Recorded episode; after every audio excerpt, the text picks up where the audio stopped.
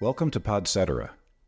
Each episode is a journey of discovery as we delve into topics that pique our curiosity and yours. We feature in depth interviews with fascinating individuals who have extraordinary stories to share. I'm Renee Lego. I'm Joelle Ludovich, and this is Podcetera.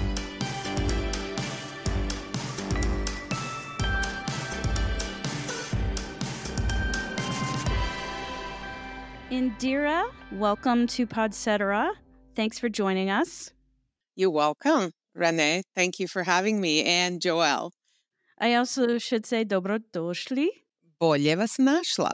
Could you tell us a little bit about yourself? I um, was born in the former Yugoslavia, came to this country in 1996.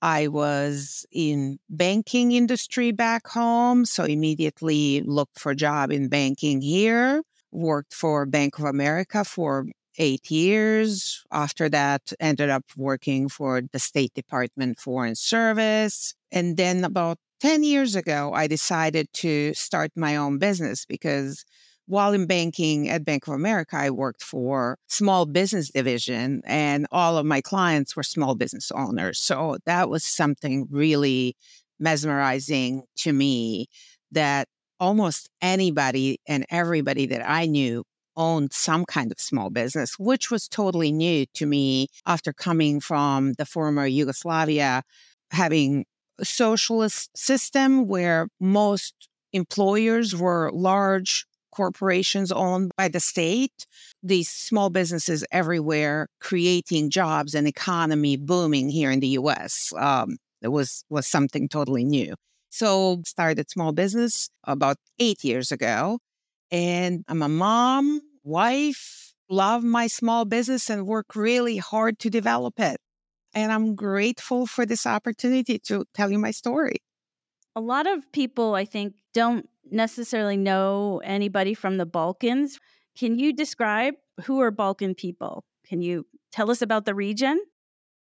Sure. Uh, Balkan Peninsula is located on the southern side of, of Europe. So, Europe has three great peninsulas on the southern side Northern Mediterranean, Spain and Portugal, and then Apennine Peninsula is uh, Italy and the third great peninsula, which is Balkan Peninsula. So on the southern side is Greece. Above that is Albania, Northern Macedonia, Bulgaria, Romania, and the former Yugoslavian countries, which are Slovenia, which is right next to Italy. Then you have Croatia, then Bosnia, Montenegro, Serbia, Kosovo. That's about it. So, a lot of different countries, a lot of different languages, a lot of different cultures because we speak different languages, but really we all have common history. When I decided to create a brand of wine and started importing wine as something that didn't exist here in the US, when I decided to start the business, I wanted to tell the story about our common history at the time of ancient Illyria. So to me, we all look kind of the same. Somebody has a little darker hair or lighter or, you know, blue eyes or green eyes or brown eyes. But again, by speaking so many different languages, I guess we all develop different cultures a little bit. But we eat pretty much the same food, people down at the coastal regions on Mediterranean, Adriatic Sea, Aegean Sea eat lots of fish and totally like Mediterranean style diet. Where inland a little bit, it's more continental. So potatoes, lots of lamb, beef, and but mostly lamb, really. So that's the food we eat. We love music like most people in the world and dancing. We have our, you know, national dances and hard working people definitely anybody that I met here in the US that immigrated about 30 years ago during and after our unfortunate civil war of fall of Yugoslavia. Maybe parents didn't get educated. A lot of them did, but all children that came with their parents about 20, 30 years ago, they all have PhDs, they're highly educated. I hope I answered the question. Could you tell us a little bit about your journey here to the mm-hmm. United States? I came here to this country and I spoke zero English. I had college education from home. I had great job in banking. We had decent life. And then the war happened and everything fell apart. Came here and quickly realized that, wow, I can clean houses maybe because I couldn't speak any English, or I can go back to school again and start from scratch. And I sure did. I went to ESL courses, English as a second language courses at the Burlington Community College in New Jersey. That's where I was. They tested my English and placed me in the basic course. So to learn the first sentence, my name is. So I kept going to school maybe five or six months every night. I applied for a job at First Union Bank at that time.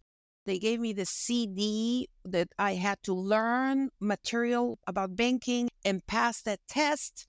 And then they will give me an interview. I just put that CD in the computer and I didn't know any words, not a single word. So I had four days to complete this.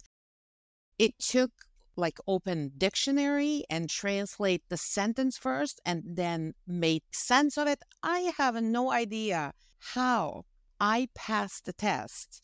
They did give me extension of two more days, but I passed that test somehow and got a job to start as a teller at teller line where you really need to learn their system, computer system to process simple transactions and say hello to people and that's it.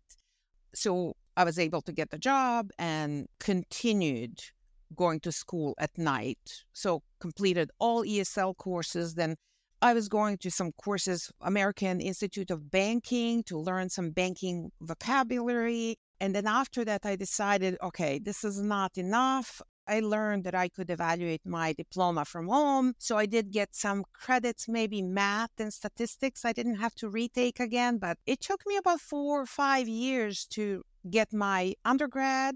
And then after that, master's. So my message to any person that comes to this country as an immigrant that can't speak the language really well go to school get education you might have even phd from home go to school evaluate your diplomas and then work hard to get education here and that's the only way to me so that was the hardest obstacle to overcome is learning the language once I was able to learn the language, the next job I got was from First Union to Bank of America. Within eight years, I became a vice president for small business banking at the largest bank in the US, actually second largest bank in the US at that time. I was getting promotion, great company to work for, and that was another thing that I I was just impressed with corporations here they gave this immigrant that spoke hardly any English a chance. And I succeeded in that organization. I teach at a, a, state university and we have a lot of first gen students. And I think your messaging it will inspire them to keep going to school and not to give up. Absolutely. That's the way. You might need to work all day long, some low paid job until you learn the language, until you get your education here, and then no doors will close in front of you. Let's talk about the transition from banking. You were on a meteoric rise through the ranks at Bank of America. What made you decide that you wanted to stop working in banking? You did transition to another career before you started your wine business. Can we talk about that transition first before we talk about wine? I was moving up and up and up in banking, and it was great, satisfying. I loved my job. But my husband had changed his mm. career and he was in IT industry. He grew up as a child of military officer and lived all over the world. His dream job was to work for US government foreign service and travel the world and represent his country overseas.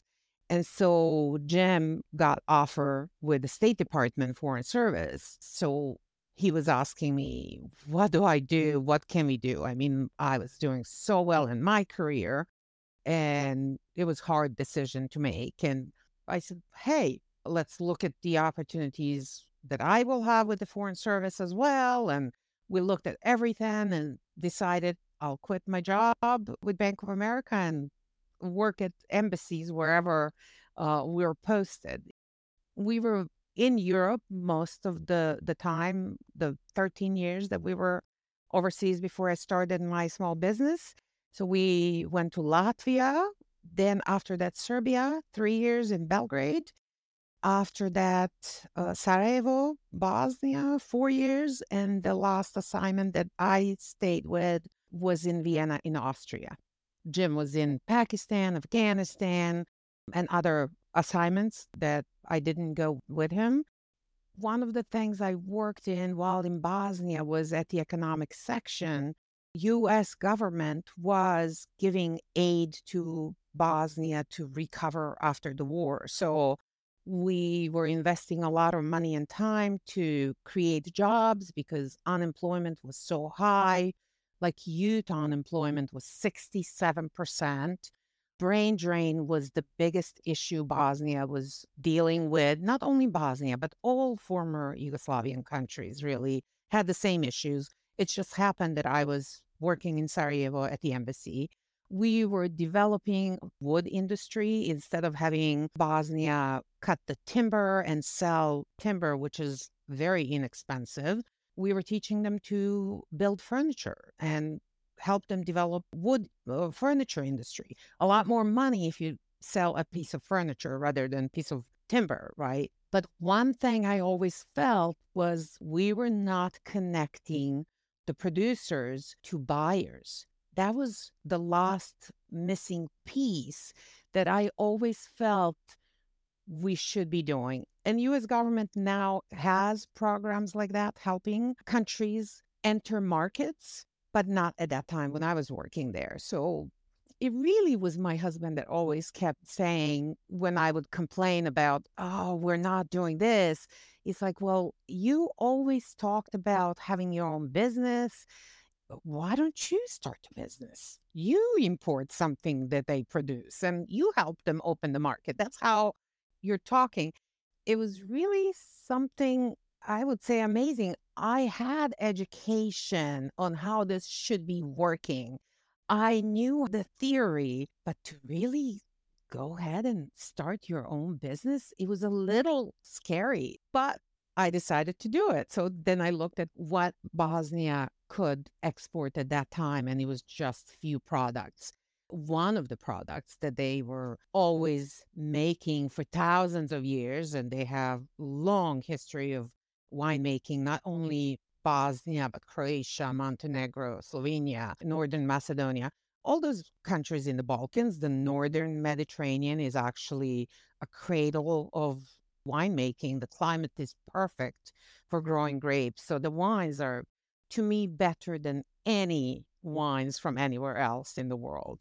So that's one thing that I started researching the wine industry, and I realized nobody was bringing wines from that region here to the US. Everywhere you looked at every store, every restaurant, they had so many Italian wines, French wines, and of course, uh, wines produced in the US.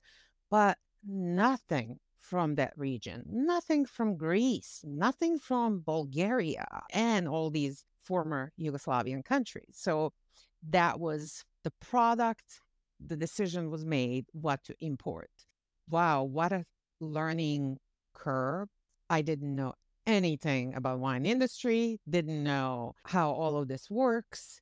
I contacted the National Association of Importers of the US to talk to them, and their reaction was, Oh, this is very regulated.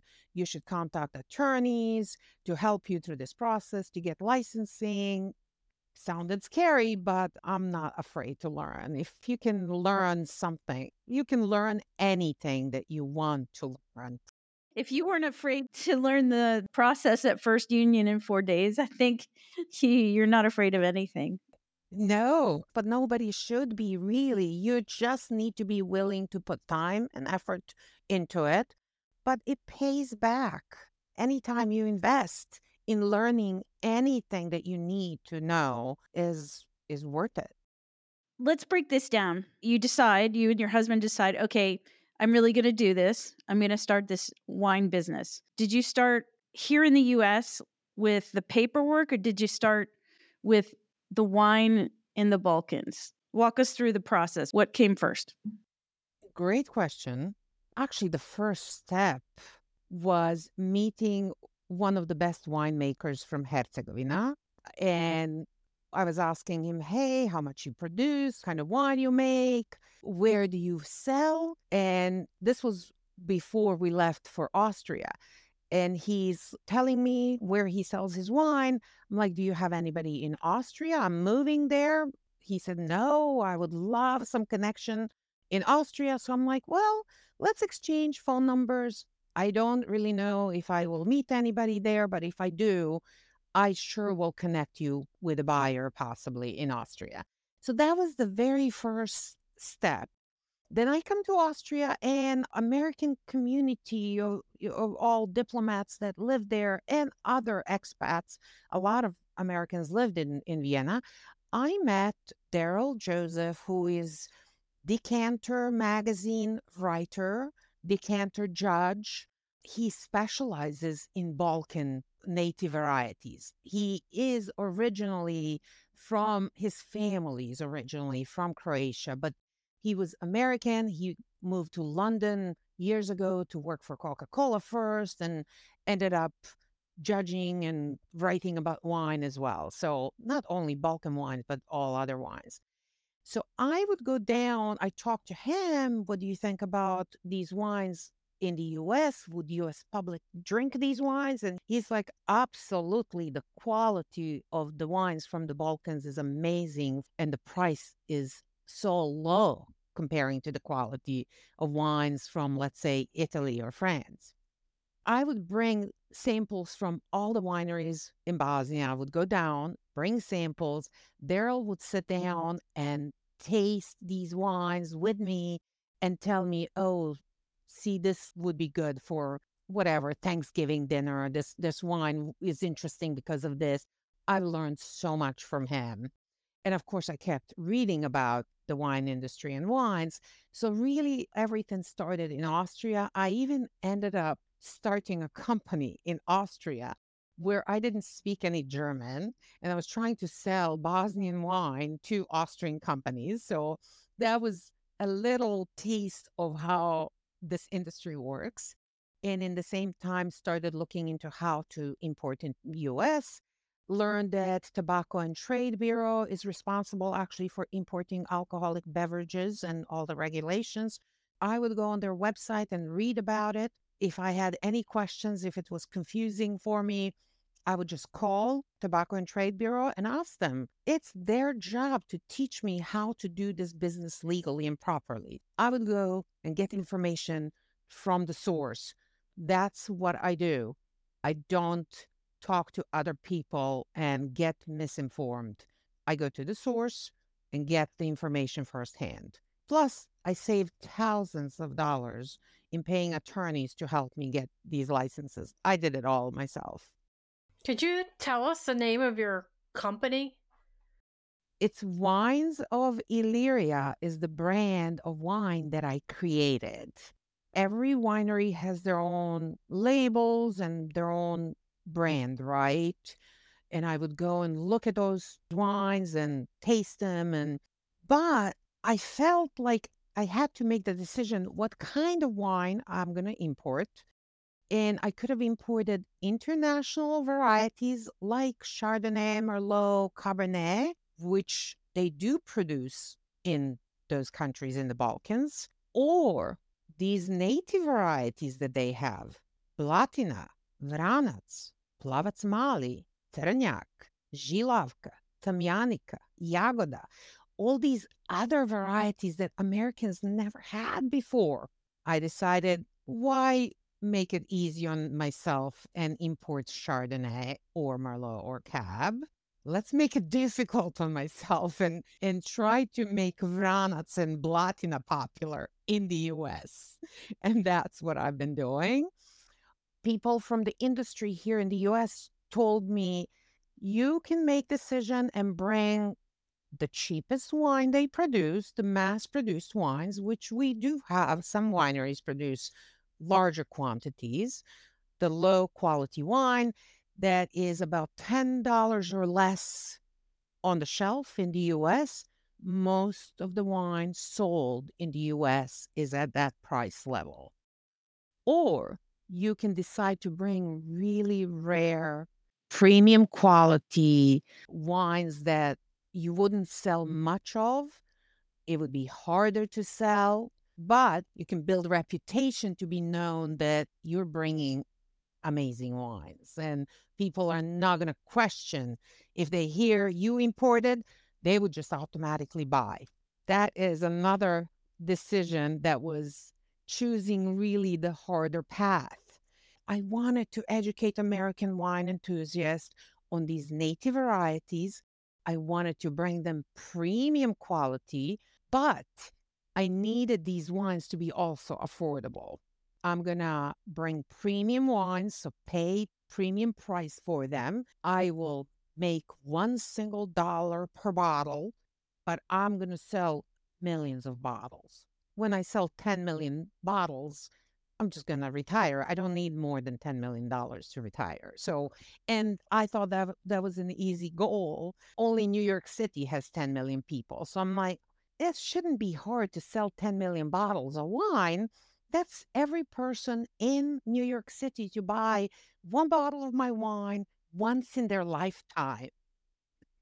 The interesting part of what you're doing is the nod to the history that you're highlighting in the wine and the winemaking of that region. I was reading an article. The harvesting of grapes in that region dates back as early as Neolithic times. So this is 5650 BC. Great history of, of wine in that region that does not get highlighted. Great question. Thank you for bringing me back to that, to the long history, thousands of years long history of, of winemaking. So the decision was I'm bringing premium wines, I'm bringing native varieties, but I'm going to have hard time teaching people how to pronounce Žilavka, Plavatsmali, Trnjak. If I bring these native varieties and I bring labels in Bosnian, it's going to be really hard. People couldn't pronounce the names of those varieties. They couldn't read the labels. What do I do now? During the research, I'm reading the article, and actually, I met the professor of archaeology that is in Mostar. In 2007, they discovered parts of wooden ship and almost 500 amphoras, the clay pots that used to carry wine. This was south of Mostar at this national wildlife refuge at the bottom of the lake. It's called Hutovo Blato. And it was buried in the mud. So these amphoras and pieces of ship got preserved for thousands of years. Archaeologists could tell they were at least 2,100 years old or older. That was a proof that wine was made, one of the proofs that wine was made at the time of ancient Illyrians. So it was ancient Illyria 2,200 years ago and back in history for about 400 and some years. I thought, wow, Americans are going to love the story that will come with wine. They will love the story that these winemakers, their families' histories go back thousands of years. They know how to make wine. They have always made wine. And so that is how I decided maybe I'll just create my own brand of wines all of my labels have a mm-hmm. map of ancient Illyria and Italy there because I wanted people, when they see the label, I wanted them to know immediately, oh, this is Italy on the map and this is right next to Italy. So, okay, these are Mediterranean warm climate wines, which is important to know if the wine comes from a cool climate or warm climate. Big difference between those wines. And so that's how I decided and created a brand, Wines of Illyria. My logo is Illyrian ship. It looks like Viking ship. People say, "Oh, is this Viking ship?" It, no, it's Illyrian ship, but all the ships at that time looked alike everywhere, so they built them just so. All the wines are only native varieties, and I continue to build and find and source new varieties. Like recently, I found this ancient variety that grows in Serbia only called Jagoda that I never never knew about before. I have wines produced in Bosnia, in Croatia, and in Serbia, but more is coming. You have red wine, white wine. Do you have bubbly as well? And you have brandy too. So tell us about all of the types. I have, it's been going on for full seven years that I was selling wine, and everybody loved the wine that I was bringing, and especially people from the Balkans that the immigrants here and their children and friends, they all started asking, Hey, can you bring our brandies too? Because we drink brandies a lot brandy is actually alcoholic drink that's made from fruit and so we make brandies in the continental part of the country from plums which is slivovica one of the most popular. We make brandy from apple from pear any kind of fruit mm-hmm. and malina which is raspberry which grows in in serbia mostly but down by the coast where wineries are, they make brandy from grapes. Most of the brandies made from grapes are made from the leftover after wine is pressed, the juice is pressed, and leftover skins and flesh. Again, I want to bring the best they can possibly make. A winemaker in Herzegovina made me brandy clear brandy from a whole cluster Vranac grape. It's called Loza or Grappa in Italy, they call it, but this is the highest quality sipping, beautiful Grappa that you can have. He steeped sun dried figs for six months and made me fig brandy. No sugar added or anything, just fruits for six months. And then they're removed and you have brandy made with fig flavor and then cherry brandy made the same way and our most popular digestive really it's orahovacha made with green walnuts. So green walnuts are picked in june before the fruit is developed inside and so the skin the whole fruit green fruit is used steeped in this high quality grappa or loza for four months and it's pretty bitter. So we had to add some honey. So some sweetener had to be added, and I chose no sugar. We will have honey because they do produce honey everywhere in Bosnia, a lot of honey, actually. I want to educate Joelle about this a little bit. Joelle, I've been to, you know, the former Yugoslavia a number of times, and everywhere you go, people will make homemade rakia and will make their own versions of this. Some they will take cherries in the summer, they will put a whole bunch of their homemade liqueur and and then they'll put the cherries in and let it sit in the sun for 2 months and then invite you to come in the back porch and have their own or they'll invite you into their garage where they have their own. It almost feels like it's its own backyard industry there. When she said that she had some here, I could not believe it. You can't find it anywhere in the US. Oh, wow. She is literally the only one. That's impressive. So I'm very excited next week when I return home to have some.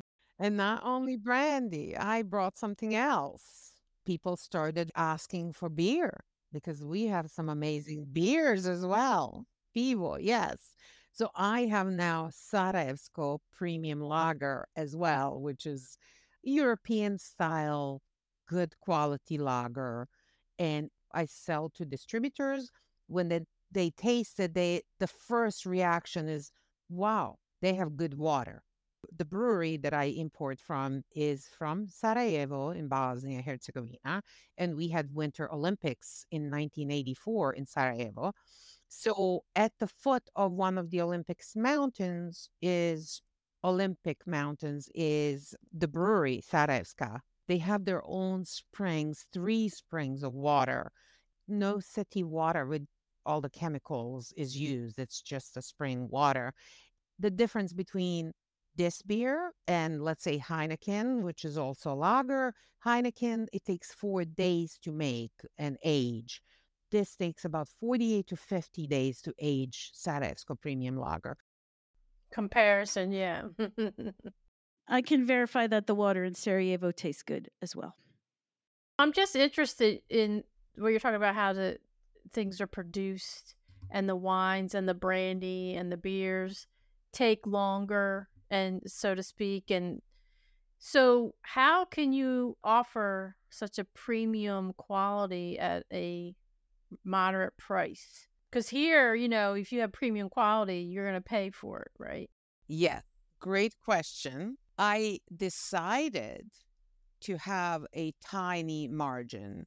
I still don't have employees. I do my taxes, I do my bookkeeping, I do my marketing, I do my selling, education, everything myself. So when you buy a bottle of my wine, you are buying premium wine with no marketing dollars attached to it. So big companies, when you see a massive stack of wine in the store and they have all these signs and fancy packaging and they have advertisements on TV and billboards and all of that you pay when you buy those wines. When you buy my wines, there's none of that. So you get premium quality for next to nothing.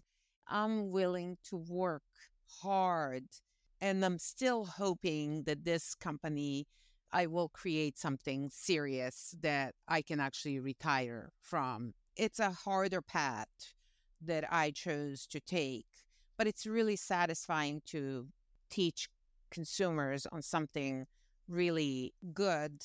And so they get a chance to drink wine that should be $120 or $100 a bottle. They buy it for $25 or you know, my most expensive wine is $35, but all of them are about 20, some less than $25. So, so very affordable and delicious. And then the other question I had was about um, what's the ideal climate to grow the grapes, make the wine? Climate is so important for growing grapes. There's major difference in between wines that come from a cool climate or wines that come from a warm climate. Wine that comes from a cool climate, maybe higher elevation or geographically further, you know, north or south south, right? Uh, where the climate is cooler, they typically have higher acidity. Those wines typically have stronger tannins. They tend to have not as much alcohol because not enough sun so the sugars in the fruit don't have enough time to develop. So they tend to be lower alcohol in those wines. My preferred wines come from a warm climate.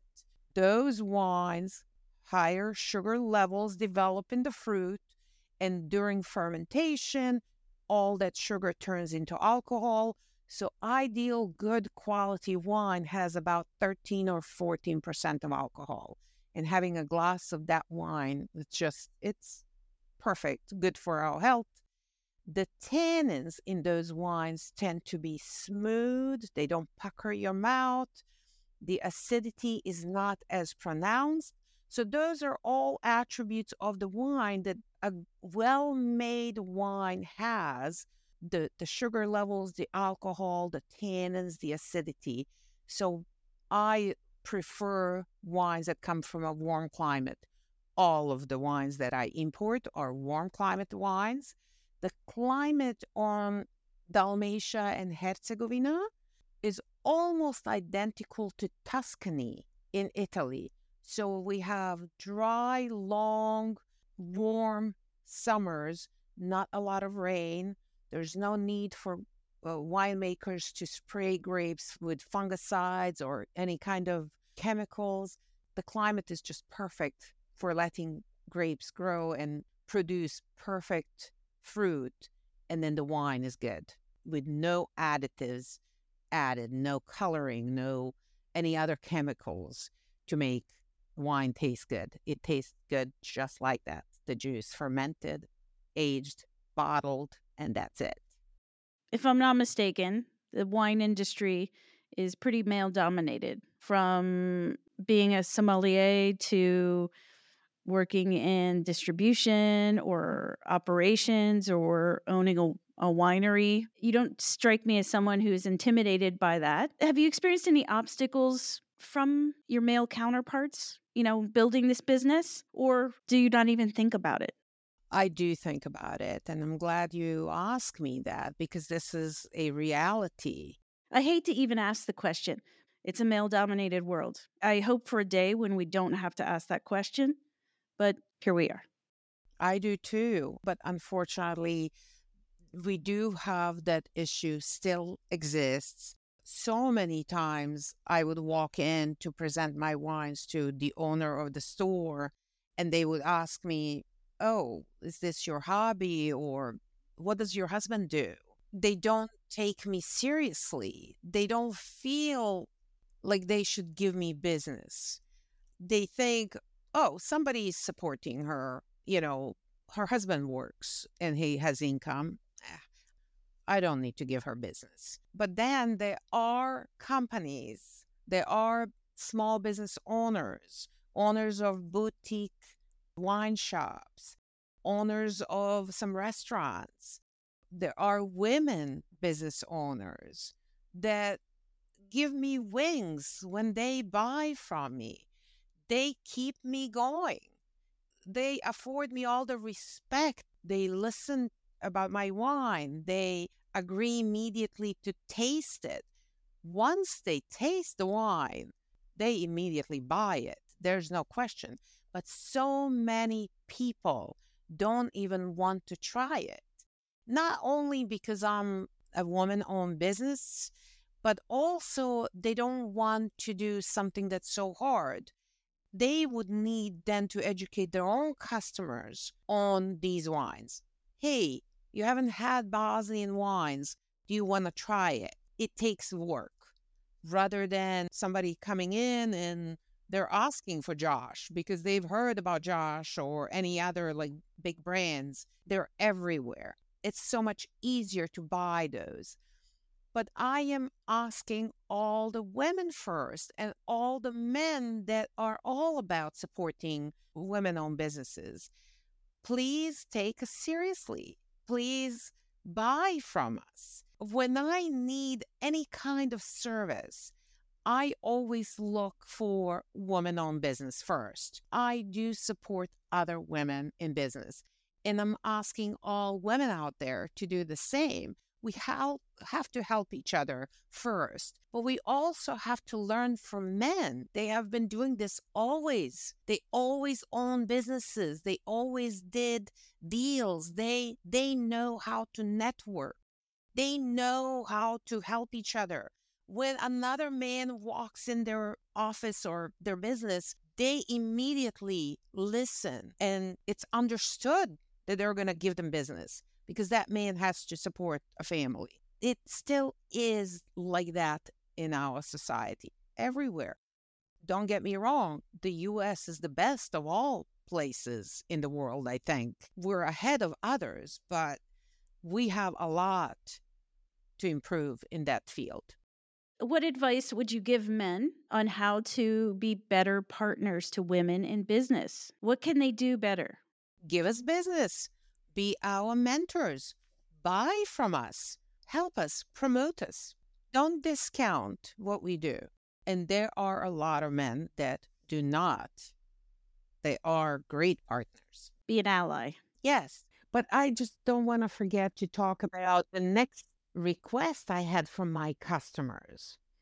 But they now wanted to actually go and visit the countries that these products come from. So they kept asking me, Indira, could you organize trips to take us back to your country? Now, if you go on my website, winesofillyria.com, there's mm. a Bosnia Croatia wine trip. It's a 10 day trip each September and each May, so twice a year. September is a perfect time because that's a harvest season. And May is also a great time when the grapes start growing. I want people to fully experience the Balkans. We'll visit wineries, we'll see all the nature sites, our lakes, our waterfalls, historic sites. We have so many places to show, like from history to sh- share with people, UNESCO protected sites, our coastline. I want people to have a great time, not only, you know, to experience wine country. The next one will be May of 2024 and then September 24. Did you just start doing that this year? I just put that together. I'm ready to go back. That's our trip next year, Renee. I'm overdue. It's been a couple years. Been there like five times. oh, Joelle, you've never been, right? I've never been. You're the world traveler of the group here of us. she she loves traveling. So through both these processes, coming here and establishing yourself as a small business owner, connoisseur of wines, and what have you learned about yourself through those processes? Wow. Great question. I definitely am not afraid of learning. I love to learn. I can learn anything that I put my mind to. I don't give up. I just keep going. This is really hard industry. It's very competitive. There's so much competition. There's so much great wine that we produce here in the US, in California and Oregon, Washington State, New York also produces some good wines. We have wines in Virginia, great wines. But mm-hmm. then all the amazing French wines, Italian, Spain is doing great bringing their wines, Portugal, South America, everybody, even from Australia. It's really hard, highly competitive industry. It's not easy to get customers to hear about my wines and try them in order for people to buy, the store has to offer it. In partnership with a liquor store, I built a e-store on my website as well so people can actually order wines on my website and they can be delivered to most states, not all the states. So, for example, Utah State, you cannot ship to Utah, but the state of Utah is one of my buyers. So I sell to the state of Utah six different wines that I import. As a businesswoman, what advice would you have for a woman or even a man who wanted to start their own business and like maybe they're dreaming, hey, I want to quit this job and I want to start something I'm really passionate in like this? if you feel like you have a solution for somebody's some problem, right, that you can solve, if you have a product that can satisfy a need, you want to be a small business owner, you're willing to work hard, maybe to not even quit your job, current mm-hmm. job, but work that job and do the business part time at the beginning until you can make money and can afford to quit your daily job, go for it. Don't be afraid. Ask for help. If you have support from the family and friends, you can do it. I help constantly other small businesses. There's a lot of immigrants, first generation, that are cooking the food from their own home country and want to open a restaurant but don't know how to apply for these licenses. I help them for free. I help them because their English is so poor and it's easy for me. I already learned how to do this. So find somebody that will help you. You don't have to spend money always. People mm. will do things for free for you. So go for it. We're going to do the speed round now. If you could be anywhere in the world right now, holding a glass, I'm assuming of your wine, where would it be? Definitely in Herzegovina wine country, eh, one of the wineries. Most of them have beautiful hotels and places to stay right in the middle of their vineyards. The sun is mm. warm, The vineyards are all around me. There are olive trees around me, fig trees. That's what I would love to be. That's awesome. What makes you laugh the most? My husband, he makes jokes all the time. No, he has a good sense of humor. That's important. Do you have a motto or a piece of advice that you live by? I treat people the way I want other people to treat me. It would be great if everybody would live by that. Really would. What motivates you to work hard? The whole reason for starting this business was to hopefully open US market for these wineries from Bosnia Herzegovina, create demand for their product here in the US, and that would create jobs for young people back home. That was the motivation for me to start the business. I'm still hoping to make a difference in that sense. That's a very good reason. Okay, let's do the whisper down the lane question. What is the best piece of advice that you've received? My father comes to mind. He was always telling me to believe in myself, and I think that's been my guide. Excellent. Thank you. Where can we find your wines in the US? In order for people to find the closest retail store that carries our wine, we built a Google map on our website. As soon as the store or restaurant buys our wine, we add their address and name on our Google map. So that way you can find the closest location on my website, winesofillyria.com, you can order and I can ship to most states. Another store that ships everywhere is Astor Wine in New York City. I believe they have license to ship everywhere, but they have only three different wines of ours. They, however, could order any wine and be able to ship. Right now, you're a company of one, but you may be expanding. What's on the horizon? My younger son, Edward, he graduated from Nazareth College, marketing degree. He is so proud to tell people that he's half Bosnian, half American. He's fluent in speaking Bosnian, Serbo Croatian. He even can write and read in Cyrillic, which he's so proud of, and I'm proud of him. But he decided to help his mom he's joining the company and he will be helping me and he will be working the New York market to develop the business and sell our products. And so I am looking forward to sharing some results, you know, in a year from now. Fantastic. That's awesome. So tell him, since he's going to be helping with social media, that he needs to share all of the uh, uh, stuff that comes through on social. Yes, from the podcast. That's one of his responsibilities, and he is um, currently has 160,000 followers himself. What? Wow. I need to see his Instagram then. Edward Bayer. He can reach a lot of people through his platform. He's always looking for opportunities. He's talking with boutique wine shops down in New York City. It is easier to sell our products to a small boutique wine shop that is proud to offer natural, rare wines to their customers. And so they're not afraid to educate their clients. But Eddie also does wine tastings as well. Follow Eddie Edward. Follow him on his Instagram and Wines of Illyria Instagram uh, for those opportunities to taste our wines.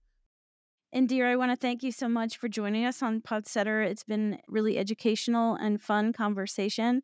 I want to wish you good luck with the label and the brand of wine. I look forward to many glasses of wine in my future. Thank you, Renee, so much. Thank you, Joel, for having me on this podcast and giving me a chance to tell you about my brand, Wines of Illyria. Thank you so much for your time. Your story is very inspiring. We enjoyed having you. Thank you. You're welcome. If you enjoyed this episode, please leave a review and share Podsetera.